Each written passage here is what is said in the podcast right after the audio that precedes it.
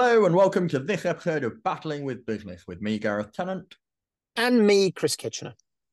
In this podcast, we explore ideas and concepts around teams and teamwork, leaders and leadership, and all things in between. It's a discussion between a former Royal Marines officer and a product manager from the world of business, comparing and contrasting our experiences as we attempt to work out what makes teams, leaders, and businesses tick. And this week, we're going to talk about a subject that I think we've referenced several times before, but I'd like to really deep dive into. And that's one of the negative sides of being in a position of authority, and that's the loneliness of command. Well, it's interesting. You you you've said negatives. I, I actually, to be fair, I think we are going to talk about a lot of the downsides and maybe how you deal with it but a negative indicates it's bad. I one of the things I want to talk about is is it normal, and and you you can tell I'm almost hinting where I think the idea that there's no such thing as loneliness of command. Well, we'll we'll get to that whether that's true. I'm going to start yeah. though because I I you know I can't resist saying things. So historically, I always laugh at this point and say, Gareth, which exotic part of the world are you? And um, I think it's fair to say you're still on one of your Canadian trips, and so therefore you are in. Where are you this week, Sunny? I'm in Ottawa. Well, previously, I think I've been in a travel lodge in Birmingham, and I'm going to see if I can beat you. I'm in a car park in Abingdon. So just to, to, just to show how glamorous and romantic podcasting is, to try and find times when we can do this fitting in between our you know work lives uh, i'm currently hiding i think it's safest to say in the corner of a car park the glamour of podcasting. But en- enough of the glamorousness. Let's get back to loneliness of command. So come on let's let's start by talking what we mean a bit by uh, loneliness of command gareth yeah well i'm going to start with a quote so this is from general douglas macarthur a true leader has the confidence to stand alone, the courage to make tough decisions, and the compassion to listen to needs of others. He does not set out to be a leader, but becomes one by the quality of his actions and the integrity of his intent. So there's something in there about being confident enough to go against the grain and to make difficult decisions. And and Douglas MacArthur's sort of point there is that you are appointed to a command, you are managing capability, but you don't automatically become a leader until you start to behave like a leader. And I think there's a and we, we talked about whether it's negative or not. I think I think loneliness of command is negative. Whether it's normal or not is something we can discuss. I I don't know. Certainly, you might disagree, but I don't know of any positive aspects of the loneliness of command. But I think it is an inevitability that if you are put in a position where you have to influence other people to achieve things, you are going to have to balance. And we've talked about Adair's balls before. You're going to have to balance the needs of the team, the needs of the individuals, and the need of the task. And that means compromising and sacrificing, which means sometimes you have to make decisions that are going to impact people in a negative way. And as a result, you're going to not become particularly popular. And there's going to potentially build resentment and all the things you're asking people to do just may weigh heavy on your mind. And I think there's an aspect of this that when we think of loneliness, I think we tend to think of people being alone being on their own physically. But of course, when you have the loneliness of command, you are still around the people that you lead. It's just that you are the person that holds the responsibility. And so there is nowhere else you can turn. Loneliness, I don't think there's a positive aspect of it. And when I said about is there a positive, I think you've kind of drawn some of the points I wanted to make out. So the first thing about this is while it is not positive, I think the first thing is it is a symptom of accountability. Yeah. If you are if you are accountable, accountability implies, for one of a better word, the the buck stops here, and therefore you are there is no one else to say to tell you what to do. There is no one else to nod and say I agree, as in that is the right answer.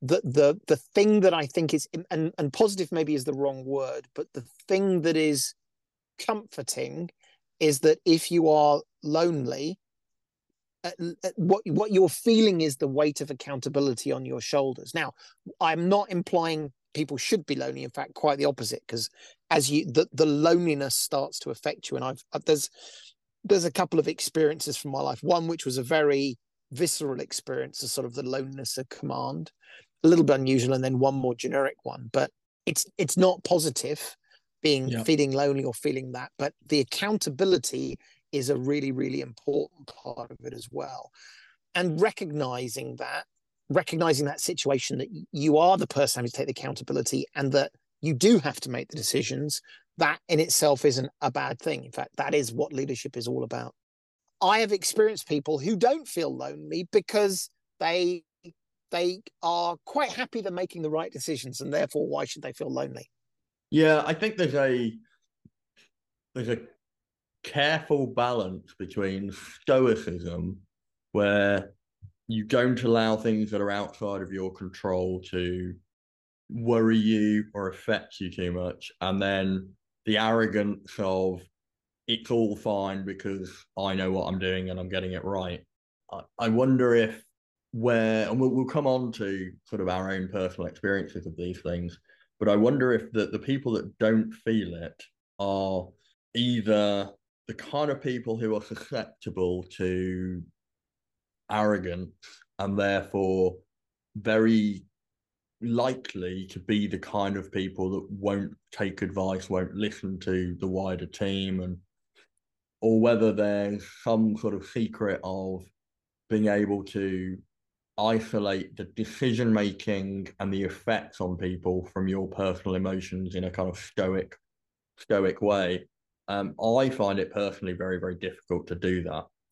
Well, let's let's go back because you said you you've got a couple of examples from your experience, and I think we we tend to on this podcast sort of talk a lot about theories and concepts, and and then occasionally we kind of tell stories. And I think let's let's upfront talk about our experiences. So tell us more about your experience of loneliness of command.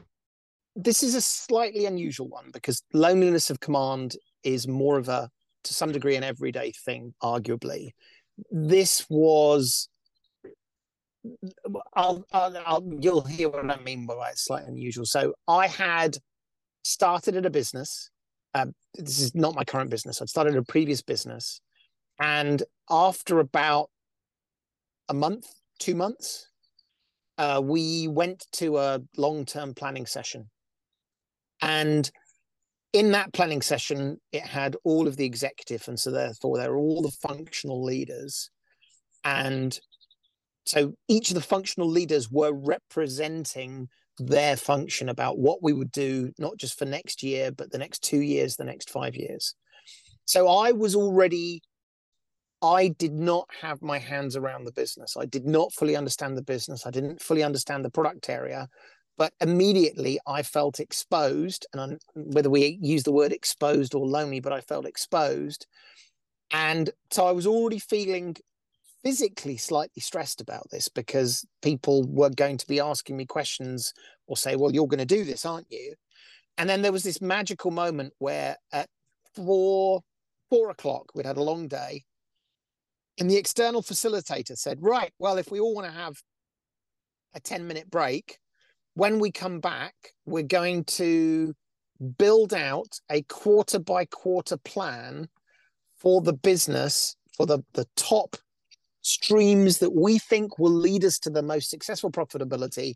And at that point, the facilitator turned around to the CEO and said, Who is it who's leading these streams? And as it turned out, product was leading two of those streams. And so I said, Fantastic. When we come back, Chris, if you'd like to lead us through the quarter by quarter plan for the next five years. And the blood ran from me. Now, as I say, this is a little bit unusual because that's not quite what you might imagine of it's the darkest of nights and people saying, Sir, are we going to make it through tomorrow? Or is this the right plan? But at that moment, I felt very lonely. I was the only person there. It was not just that I felt exposed, but there was the fear of losing credibility. Yeah. And I think there's there's I think this is one of those symptoms of the loneliness of command, which is people looked at me and said, Well, you must know the answer because you are accountable for that area. And that was extraordinarily stressful. That that was my example. And by the way, in that particular case, we've we've we've talked about mental health in the past. I felt pretty unwell. That was you know, I'm a senior professional and to be put in that position, that was very difficult. So that's not life and death. And in the end, I said, let's do it tomorrow. This idea of loneliness, even if you're not in the military front line, I think can be absolutely visceral. And yeah. and literally it's it's that moment of there is no one to the left of you and no one to the right of you who can say, I've got this, I can help you. So the second one, which is a far more and actually there's not there's no one example necessarily but I, have had multiple of these which is um and i think this one's very very recognizable almost for everyone so in in the world of software when a customer has an issue they will raise it with the business that supplies them the software. And depending on the severity of the issue it will either be noted and someone will get to it or some support people will say we'll get right on this and we'll talk to our technicians or the product people or it is terrible. And typically this is referred to as a p1 and even within p1s there are sort of grades of this where um, i worked in a business where there were law firms involved as in they used our software if a law firm was unable to work or had lost data that was catastrophic and so literally we would get on the telephone with their most senior management and ask most senior management and deal with it. Now, the loneliness of command here is is an interesting one because at that point I was surrounded by all the right people. I'd be surrounded by product people who are experts in the products, by support people, by engineers.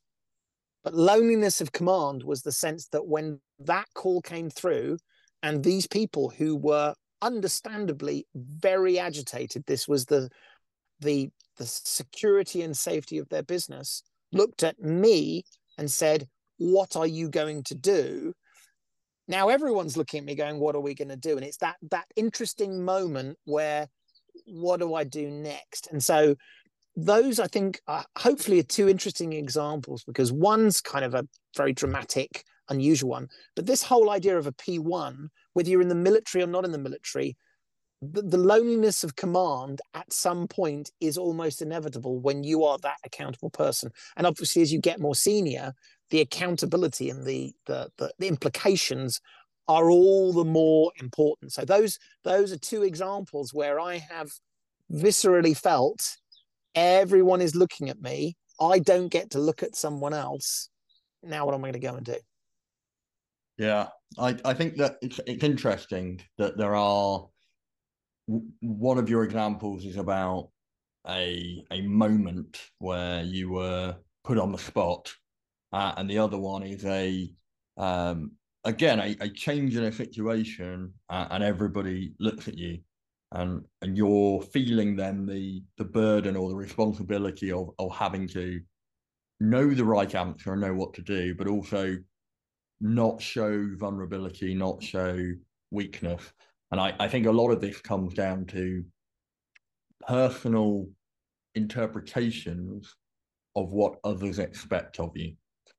And the when we talk about what we can do about loneliness of command, I think a large part of this is to is to really reflect on how much of that is is based in reality and how much of that is over expectation of what other people are thinking. And, and I, I want to dig, dig in just a little bit more because I, I think you're absolutely right. So, I, I mean, in effect, what you're saying is it feels like everyone's looking at you and they're expecting you to lead. Actually, is that is that true in that way, or actually are they saying we're ready to help you? So the mm. word the word vulnerable you sort of that that you can't let people down and you you you feel that you have to have the answer it's it's slightly more nuanced than that. So actually, being vulnerable can be an absolute strength. For example, the statement, I don't know, is actually, if done correctly, a very strong statement. When a customer says, When are we going to be back online? saying, I don't know, I'm going to have to work with my team to find out, is actually very powerful and strong. Yeah. So I think there's an, there's an interesting element in addition to that as well, which is there are sometimes times where you know the answer, but the answer is difficult and it's very, very isolating because you're asking people to do things that are either detrimental to them as individuals. Um, and in a military context, of course, that's things like asking people to put themselves in harm's way, or you are telling people to do things that, on the face of it, go against what you've in, uh, tried to sort of project as what you think is the right thing to do. And and so I've I've got three examples of where I've faced this, and one is very similar to yours, and I've talked about it before. I think I talked about it when we had General um, John Creswell on, and I talked about that situation I was in in Norway as a very very young troop commander, and I got lost, and I didn't want to expose the fact that I had got us lost and that I'd made this mistake because I thought my credibility as the leader would be completely undermined. And that was a very, very hard lesson in or overestimating other people's belief in me as the single person that can solve problems, which you know is a difficult lesson to learn because you you go into these things thinking that everybody looks up to me, everybody thinks I've got all the answers. And in reality, of course, as a young troop commander, they're mostly looking at you as some sort of young, wet behind the ears buffoon. But at the time, you feel like you've got this heavy responsibility. Well, I, I, I mean, you you you've you've said something without saying it, which is I mean, that that was my novelty in the business. That was the same thing. But what what you've also said is when you have strong teams where you have built trust, and and I don't want to egg that too much because I think coming back to how you how you address this, but when you have strong teams where there is trust, inevitably the risk of that loneliness of command diminishes. And as to your yeah. point, a year later, if you'd have said, "I don't know how to do X," someone would have said, "It's right, boss, I've got it." Yeah, and absolutely. You, you'd, yeah, you'd know. Yeah, but it was that moment where, in the you know dark cold of the Arctic, I took one knee to sort of look at my map, and I genuinely had cold sweats. I had, you know, as you described, you know, the blood rushes to your heart, and I I I wanted the world to swallow me up. I wanted the ice underneath me to break and I wanted to disappear. It was such a visceral physical feeling. And I look back at it now and you know, it's almost laughable because as you say, you no, build but... things, you build this trust, and then you suddenly realize how naive you were. But I think until you've gone through that, it's really the the the physiological effect, the, the self-induced stress is a really important thing because the important thing about this, of course, is you have to then recognize in others that they might be feeling like that. So you might have gone through this lesson. I look back now, you know, 20 years of being a commissioned officer in the Royal Marines, and I look I look back at my experiences and what I've learned, but I have to recognize that for junior commanders, maybe junior NCOs or junior officers, they probably aren't quite as comfortable in these positions. And so things that I look at as relatively simple problems to solve and I know that the team are, you know, willing and capable of solving them around them, you have to empathize with the fact that they might be in that situation where it feels huge to them. The second story I want to talk about is, slightly different in that this was a longer term problem in that on my first combat tour of Afghanistan, I was the troop commander so I would receive my orders and we would go out and deliver, you know, that mission, whatever that was. And every time there was an incredibly high risk that some of us were going to get badly injured or killed. And and over the tour, you know, these things did happen. Like picking the person to be the lead patrolman, the guy who's got the metal detector, who's going to be looking for those pressure plates and, and picking somebody from that troop of people and saying, you're going to do this. And then telling everybody that we're going to do this and knowing that we've got to somehow link team task individual we've been asked to do something. We're here to you know complete a mission. And then people asking questions about why. And afghanistan was a really difficult situation for me because there was a disconnect between what we were asked to be doing day in day out and the long-term strategic sort of outlook for the country. And, and, and with hindsight now we know that after 20 years of operations, actually the, the Taliban are now in control of the country. And in effect, all of our operations weren't anywhere near as effective, or, or some people could even argue, you know, it's a complete failure. But at the time, it felt like there was a disconnect. It felt like we weren't getting towards that strategic goal. And yet every day I was having to ask people to take risks. And there was a troop sergeant, there's a team around me, but I felt like it was very difficult to justify the risks that I was asking people to take.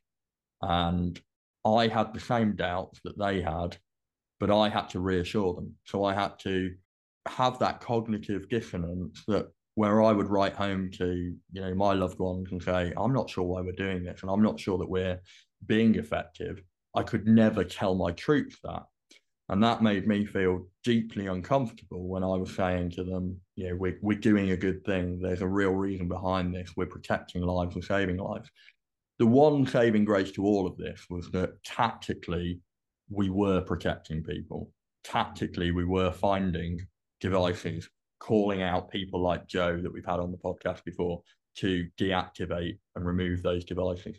And so, in a lot of circumstances, there was an opportunity to, to, to connect what we were doing to to you know life saving activity. But but in other circumstances, there absolutely is the opposite, and we were you know deliberately going out to cause destruction, and and that weighs heavy. And so that loneliness of command, the two examples, the Norway example and your your example of the new business, are moments where you suddenly feel it. Whereas this example in, in Afghanistan was a compounding effect. I was about to say, I, I presume it's a cumulative. Yeah. I mean, we should stop for a break in a second, but I'd love to understand how you dealt with that. And I, I just want to, again, it's always when we have these conversations, it's interesting to sort of read these things back. It is difficult sometimes to do the right thing. And when yeah. you do the right thing, but it is difficult, that will take a toll. And and I, I, as we were talking I have a third category, and rather than it be a story, it's a category. I've been unfortunate enough to have to do this, which is redundancies. You know, redundancies is doing doing a difficult thing for the right reason. It is the right thing for the business, and it is the right thing for the people who are remaining. But nevertheless, it is a very difficult thing. This is really, really important, which is it would be easy to think that loneliness of command simply by the sort of the description is a military thing. And of course when you are sending out people to harm that is difficult. But actually i think the loneliness of command more people feel that than you might imagine it. It doesn't it doesn't have to be under gunfire. To your point the feeling you described of sort of want, wanting the earth to swallow you up the blood's beating you know you you you have cold sweats. That's very that was very real. That's what i felt. Why are we talking about all of this? This is normal. Yeah. If you feel lonely there is no point feeling embarrassed about feeling lonely. This is a very normal thing to happen. So we, we've we've touched i think on a couple of episodes in various ways on mental health. You it's have to deal with it. of being put in a in a difficult position and leadership is by its nature a difficult thing. Where you're sort of being slightly tentative about comparing military to, to business examples, I wouldn't worry about that because different people's experiences are are you know different, but the the lessons we draw, the comparisons we can make are, are still extremely valid. And of course, we've talked about the the stress factor before, and and we said that stress is stress. You know, whether you're in Afghanistan making life and death decisions, or whether you're in a business making business decisions, if you physiologically feel the stress, you physiologically feel the stress. So I'm not too worried about that. The the third example I think is, is quite interesting because there's two there's two aspects to it, and this is where I uh, I refused an order because I didn't think it was a lawful order. And this is interesting because suddenly I'm in a position where I need to protect the people in my charge, and I have now effectively severed the the security of the command above me because I have directly gone against what they've asked me to do. But interestingly, I've also highlighted to somebody that I think what they've asked me to do is wrong. And so from their perspective, and, and I had a very good conversation with this commander, and I'll talk about the example in a moment after the fact. And it became very, very clear that they were in a very difficult position and they made a call. In hindsight, it was obvious that that probably wasn't the right call to make. But at the time, this was a captain of a warship on a bridge, and everybody on that ship was expecting him to be in charge and make the calls. And he was decisive and made a call. And then I questioned it. And then there was a very, very awkward conversation.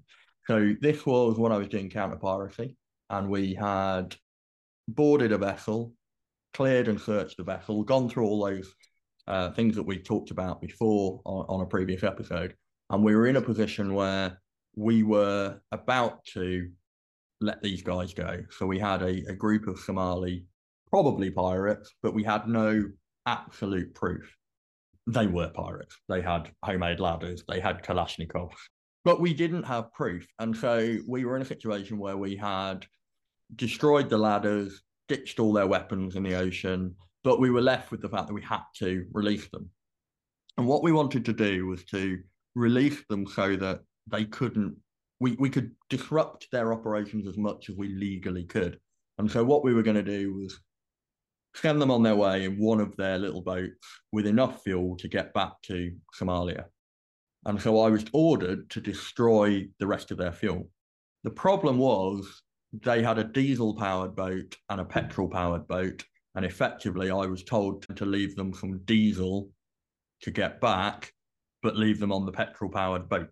You don't have to be an engineer to know that that's not going to work. I thought about it for a minute and was like, well, that's basically sentencing these guys to death because they're going to be left in the middle of the ocean with a, a broken engine and they're going to be in the heat of the Indian Ocean until they die or are rescued by somebody else. But but I can't leave them in this position. So I said no.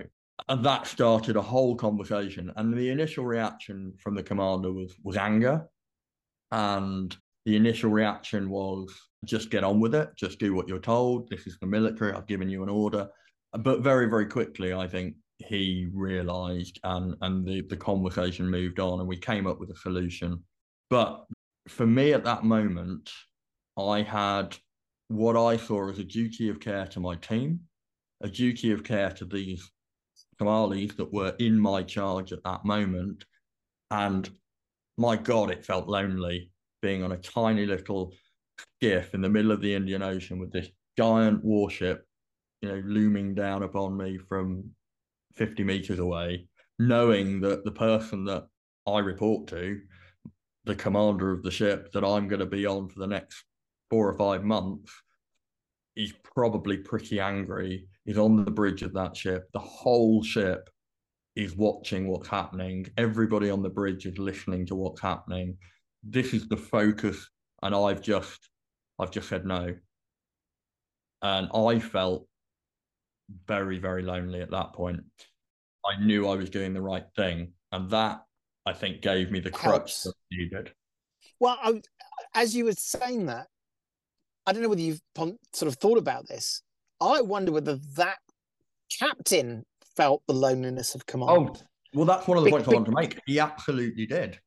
And and in after the fact, several hours later after the mission, and we resolved that problem, and he very, very quickly realized, you know, calm down.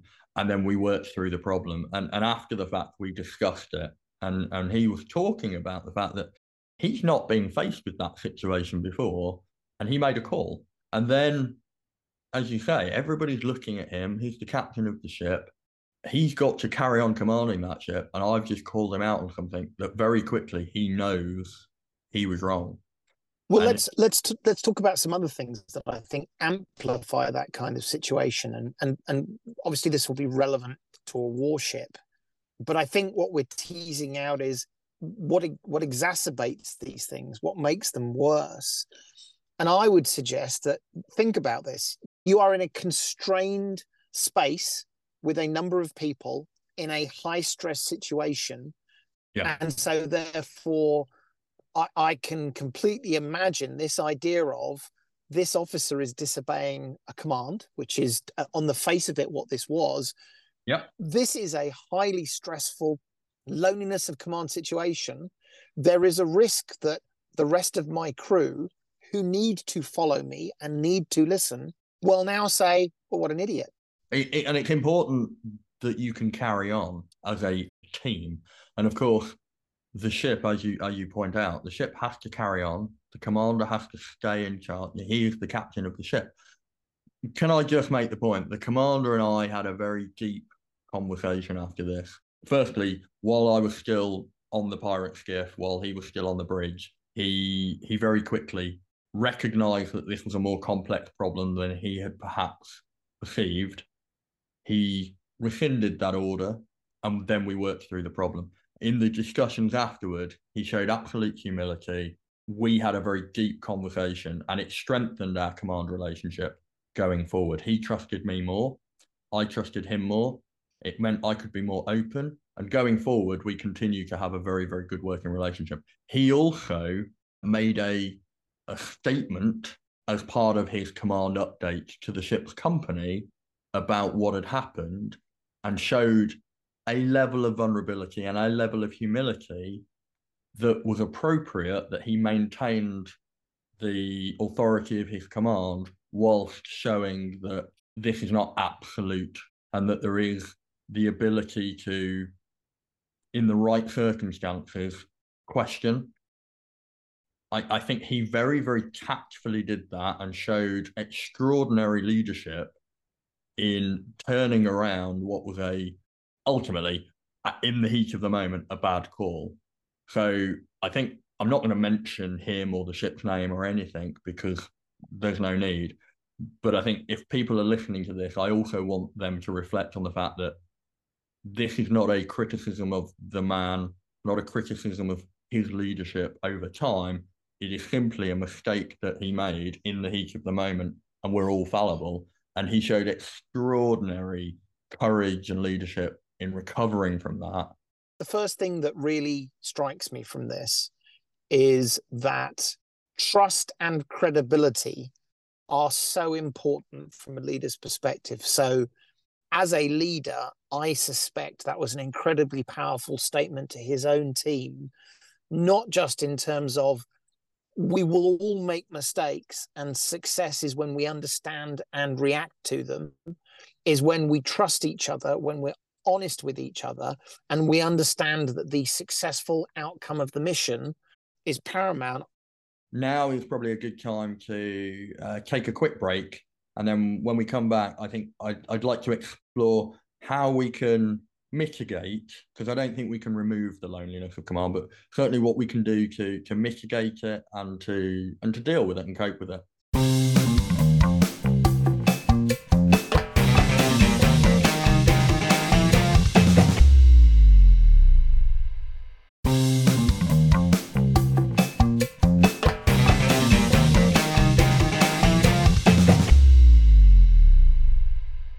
Welcome back.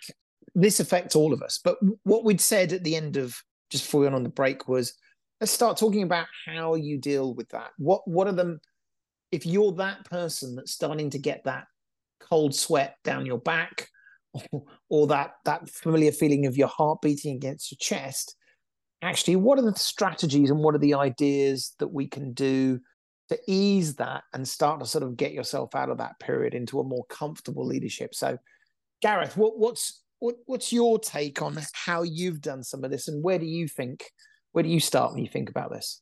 it's difficult, of course, because when you're talking about people's emotional reactions to the situations they find themselves in, it becomes a very individual and personal story.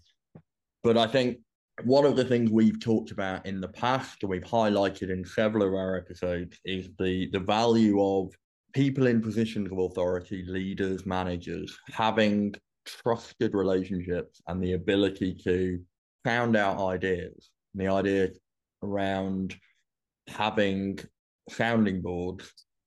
And we talked with Pia about the role of mentors, and we talked with Ian about the role of padres in a very military context, being able to allow commanders to to really sanity check what what they're thinking, what they're planning, what they're doing.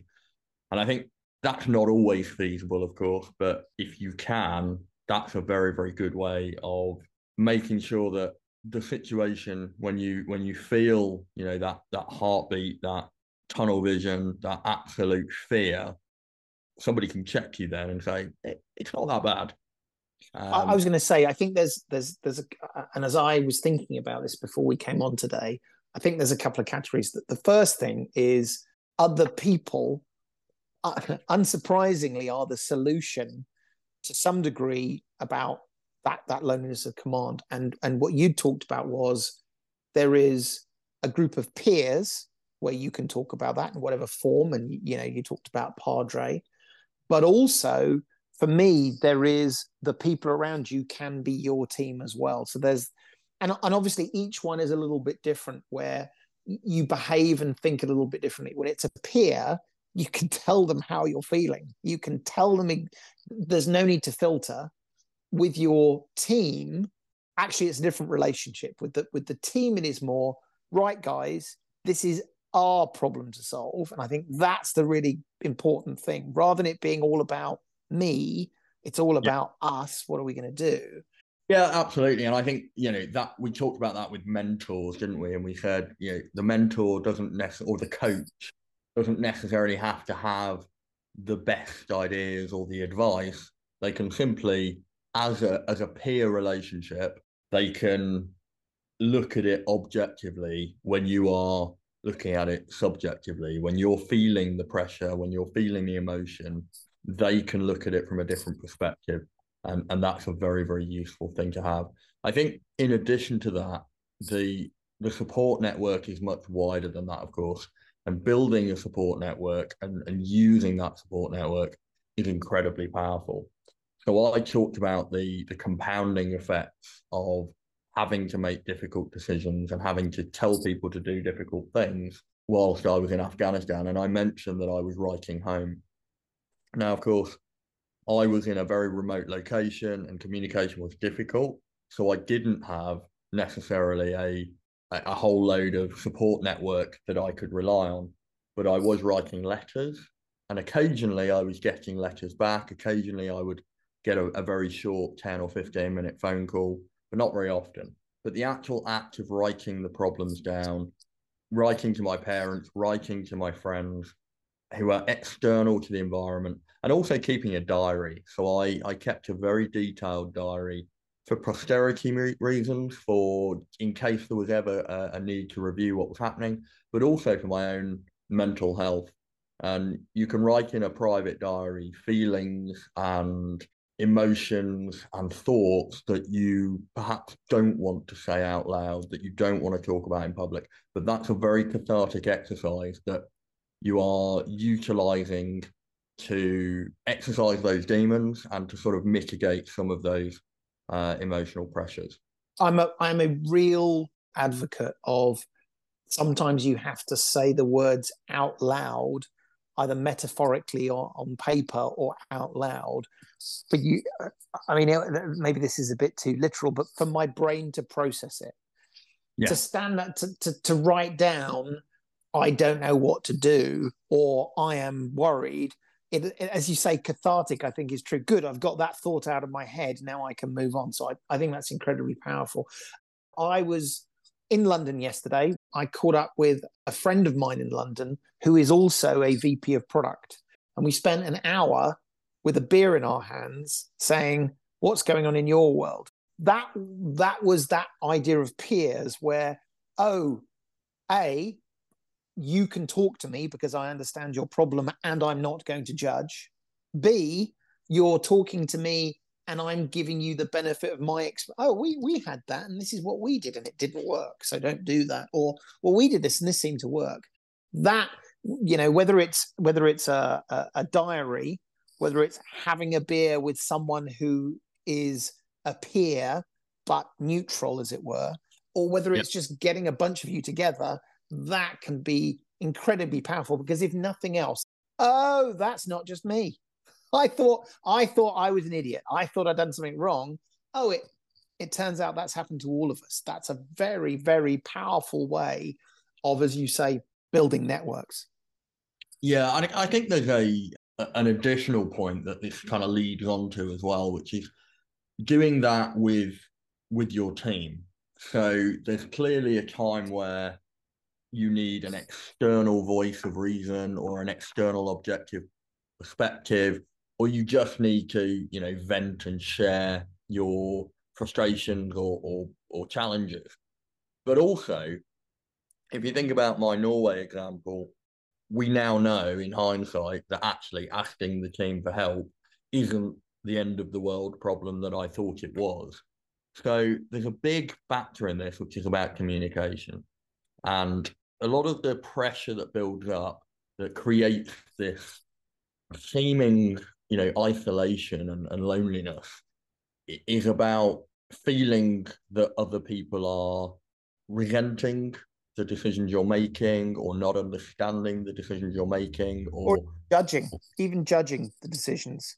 Yeah, absolutely. And I think if you can explain the reasoning behind difficult decisions and treat people with respect, then you you encourage sort of open communication, you foster an environment where you can you can seek support, you can be the person who says, as you said earlier, you know, I don't know the answer. Now I recognize it's my responsibility to find the answer, but we're going to do that collectively as a team.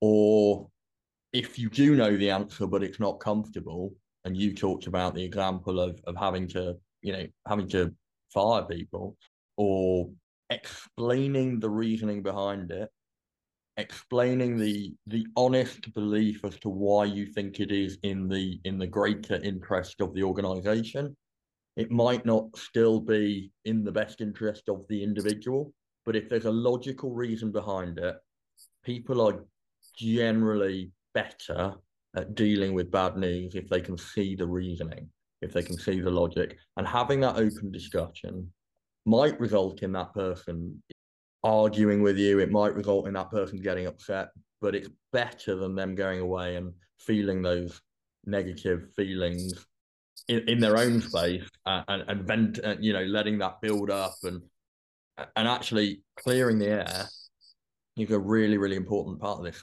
there's there's one to tag on there genuineness yeah so there's if you stand there and say you look the team in the eyes you've clearly looked panicked and you say there is nothing to worry about. It's going to be fine. They're like oh my god we're all going to die.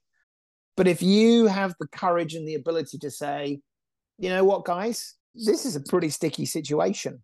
I don't have a fabulous answer but I genuinely believe that together we can do this. Now you've you've set the tone to say you've been vulnerable. This guy's being honest. I'm going to listen to I'm going to listen to his reasoning for why we're here, and actually, he he is genuinely here for us to sort of try and do something. There's a um, there's a really nice kind of mantra, which if I find is slightly oversimplistic, and it's this idea of um, you know a leader. It, it's really simple. You never ask people to do things that you wouldn't do yourself, and it's a lovely mantra. It's a lovely idea, and and I agree with the sentiment of it. But we have to recognise that individuals have skills and talents, and we've talked about the value of diverse thinking and the value of diversity in teams, and we've talked about the fact that you know, there are individual skills and talents that's why you can't do everything yourself. So there's an element of whilst you're not going to ask people to do things that you wouldn't do on a on a perhaps moral level you're not going to get people to do your dirty work for you. Yeah. There is absolutely asking people to do things you can't do yourself because you don't have the skills. So i like to think of it more as a i would never ask somebody to do something that i wouldn't be prepared to do if i had the skills to do it rather than you know simply just i'm not going to ask somebody to do something that i wouldn't do but i think you have to justify why you're asking people to do things especially when they're they're difficult especially when there's moral hazard especially when there's the potential for some quite significant negative results and and i think if you explain your reasoning and it might not be there and then because there are circumstances where, of course, you just need people to get on with things and get things done. But as a general rule, if there is justification behind everything you ask people to do, then they they trust that you are asking them to do things for the right reasons. And if you can clearly explain that, then people build that respect, they build that trust, and you you work collaboratively as a as a team even though you might have a superior subordinate relationship. And I think when you see really high performing teams operate, really tight knit groups, and in, in my experience, of course, that's that's tactical teams in a in a military context, but just as uh, valid is is the example of business teams working closely together. A lot of the trust, a lot of the understanding is implicit by that point, and people don't start to question every decision you've made because they've been through this so many times before. And I think that comes down to this idea of communication. And so a- another mantra that people throw out is is um, information is power. And for me, that is absolutely crucial. And if you want a team to work well, then you share that power. So you provide the information as often as you can you keep people informed as to why why decisions are being made and that way even when you're asking people to do difficult things the trust is already there. And and if it has a negative result if somebody has to make a sacrifice they at least understand the logic behind it. I mean i think this this point about trust we've kind of bounced up against it and then bounced away is really important which is you have to trust your team and your team have to trust you. And so all these things we've talked about to some degree they're building trust. And i i i've i've got one literally this week which was quite interesting and it it ties into the don't ask people to do things you're not willing to do. So there's an activity that as it happens this is very unusual but it needs to be on certain occasion it needs to be done manually late at night and early the next morning it's updating of software and someone needs to manually turn something on and turn something off. And i have you know it's important that i don't just say right you lot people who work for me you have to do these things at night occasionally. And so it was important that i've done them. So actually i've done it the last few times. And by the way i'm very sensitive to things i should be doing and things i shouldn't be doing for effectiveness. But this was one of those it, it's important that I demonstrate that I'm willing to do that. And what was really interesting is this particular weekend, the same thing needs to happen, and I can't. And what was really nice was there was a conversation between my team members, my leadership team, and they said, "Oh, who who normally does it?" And someone replied, "Well, well Chris has done it the last few times," and that was a, a powerful moment where the team witnessed that world of he's not going to ask us to do something he wouldn't do himself. And it's another one of those things that builds the trust. Exactly to your point, where if Chris then says, I need you guys to do this thing for me, even if they don't understand it, even if they're nervous about it, they the points of reference they had it have is he's honest, he's credible, he's consistent, and actually we have evidence that he wouldn't ask us to do something he wouldn't do even if i don't have all the information on balance i'm going to go do that and then we work it out and that if i don't have that okay, that's when loneliness of command comes. But actually, yeah. the fact that you can build that, it's another one of these things that that that resonates with with me completely. One of one of the things I I really proud of in in the Royal Marines is the fact that institutionally we build that in. And I think I've mentioned this before, but what one of the things that defines the Royal Marines is uh, is our commando role, and, and with that the the green beret that comes with it. And you earn that green beret by by doing certain tests, the commando tests, and they haven't changed since the inception of the commandos in in the Second World War. And what I really, really like is that officers, when they go through training, have to do the commando test either in a faster time or in a slightly more challenging environment so that as the recruits go through their training and do their commando tests, they know that the people who are leading them have done the same and more. And then every NCO command, uh, command and leadership course, every promotion course comes with additional challenge. Um, and so if you are a physical training instructor, for example, there is nothing physically harder in terms of PT sessions and being thrashed around bottom field than going on the PTQs course where you're going to be a corporal who's in charge of running PT sessions. So you get much, much harder phys sessions as a aspiring PTI than you're ever going to dish out to recruits in training. And so there's this just built into this system, a and it's part of the culture that we know that people that are asking us to do stuff can do it. They wear the badge to show they can do it. Mm-hmm. And they've probably done it harder than they're asking you to do it right now. Um, and it, I, well, as you were talking then about your team uh, recognizing that you're doing things and, and you're, you're suddenly asking them to do something um, that you can't do because you're you know busy that weekend, and then they recognize that you're you're the one who normally does it. The the scene in Band of Brothers. Now I don't know whether this particular bit of Band of Brothers is hypocritical or, or whether it actually happened, but there's a there's a, a scene where Dick Winters is in the pub and he watches one of the other officers playing darts with the men, and this other officer tricks them into uh, or tricks the people he's playing against by playing with the wrong hand, and then they're betting for money, and then he suddenly goes, "Oh, I'm playing with the wrong hand," and then wins the game. And and Dick Winters takes him to one side and says, "Don't do that." Uh, and there's a bit of confusion because the guy the guy says, are, are, you ticked because they like me? And he says something that I think he's, and I hope it's true, it might be hypocritical, but really profound because he says, never put yourself in a position where you can take from these men. And that's profound because there are going to be times where you need to ask them to do things. You are going to be taking from them, but you're doing it as part of the mission. And if you never put yourself in a position where you're asking them to do things, for your own benefit.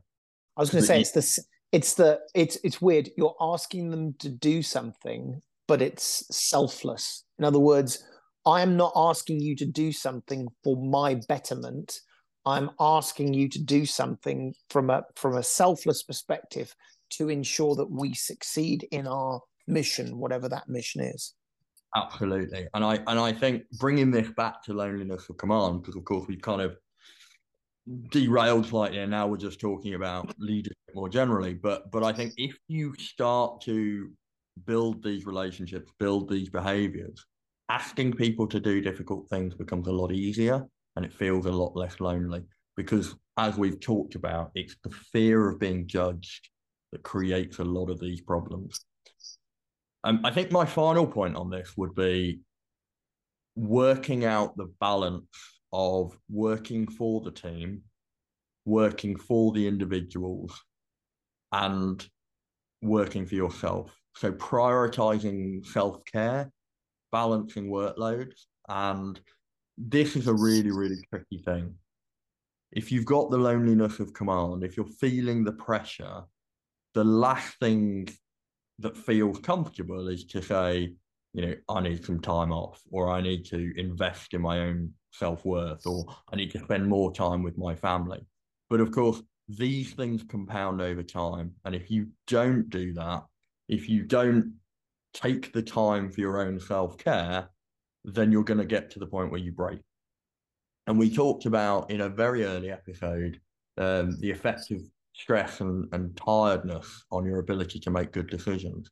And I talked about how you know very good generals, very good commanders literally say, right, I am having eight hours enforced rest, so you only wake me if there is a threat to life. I say that to my wife on a regular basis. She doesn't, she's not willing to accept this as a genuine reason to leave me in bed. being able to recognize your own vulnerability, being able to protect that, being able to balance, you know, work life, being able to you know, recognize that vulnerability before it becomes something that get exposed to the people you're leading by the fact that you're struggling is a really, really important aspect of leadership.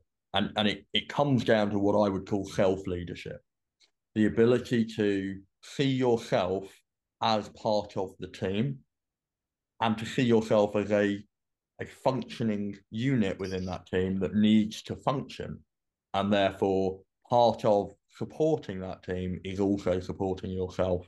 And that's very, very different from that taking from the team to you know, for your own for your own gratification or for your own advantage. This is being selfish for a selfless reason, which sounds like no, a no, it's no, no, no, but it's it's absolutely right. And and even the thing that makes it tricky is often when you feel the loneliness of command most, it is when you're in the most stressful situation.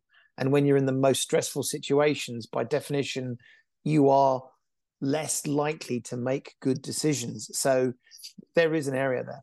Um, my my last thought that I want to throw in something we haven't talked about, and it's it's not a thing that you can do for yourself, but frankly, experience. So, yeah. w- a lot of the examples that we have given, certainly a couple that I've given, they are they are based around novelty. This is the first time this has happened. Whether it's I'm a young leader, this is the first time I've done this.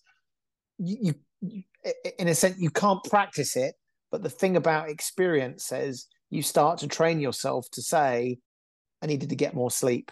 I needed to look after myself more. Or actually, what I'm going to do is I'm going to sit down with the team and I'm going to say, guys, I need your help because this is what we've got to go and do. So this is less about a technique you can use and more about if you're that person that's feeling those symptoms we've talked about actually one one bit of news to give you give you hope is actually the first few times that happens it's going to feel uncomfortable and then it's never going to feel not uncomfortable but actually you you you start to build familiarity and you start to build back that ability to make better decisions the confidence that i did that once before and i said to them i need your help and they didn't laugh at me or they didn't run away going you're a terrible leader. Okay i can do that again. So experience is another one of those things which you can take and use and i think that that can really help yeah, absolutely. I couldn't agree more. And I I look at myself having done 20 years of being a commissioned officer in the Royal Marines and then over the last few years sort of consulting around decision making and, and looking at organizational cultures and teams. I want to go and give me 10, 15, 20 years ago tips and advice on things that I've learned recognizing the the value of experience is, is really important and and so I do think there's a final point here, which is loneliness of command doesn't have to be an individual problem. And so recognizing as a leader that beneath you, everybody else is also a leader and everybody else is going to be feeling in their own way, in their own context, their own loneliness, their own stress, their own pressure. They'll be making difficult decisions. And one of the things you can do is to empathize with that, to recognize and to enable people to mature, develop, and grow without adding additional stress. and without without forcing those kind of situations. And so just by being an empathetic leader and recognizing that people don't necessarily have the experience that you've had and that other people have more experience than you have, you can start to mitigate the effects of the loneliness of command in others. And I think if we all do that, then collectively as a team, we're all going to work slightly more effectively. I think that's well said and probably a good place for us to stop. Uh, you know where we are? We're on the platform formerly known as Twitter at Battling with Biz. We're at battlingwithbusiness at gmail.com. Tell your friends. If you're new to the podcast, uh, we have 30 or even 40 episodes now recorded. So please go back and take a look at some of the earlier ones. Share with your friends. But I think for the moment, that gives us a good place to stop. Gareth, thank you very much. Um, I hope you have fun and it, it's yet to snow in Ontario. I will now move off from the car park before the police want to know why I'm hanging around talking to myself in a car. Wonderful. Well, well, thank you. I think that was a, a really uh, enlightening conversation and, and, really interesting. So, thank you, Chris. Um, and yeah, uh, that's it from me here in Canada. So, cheerio. I'll speak to you and, soon. Cheerio for me. Bye bye.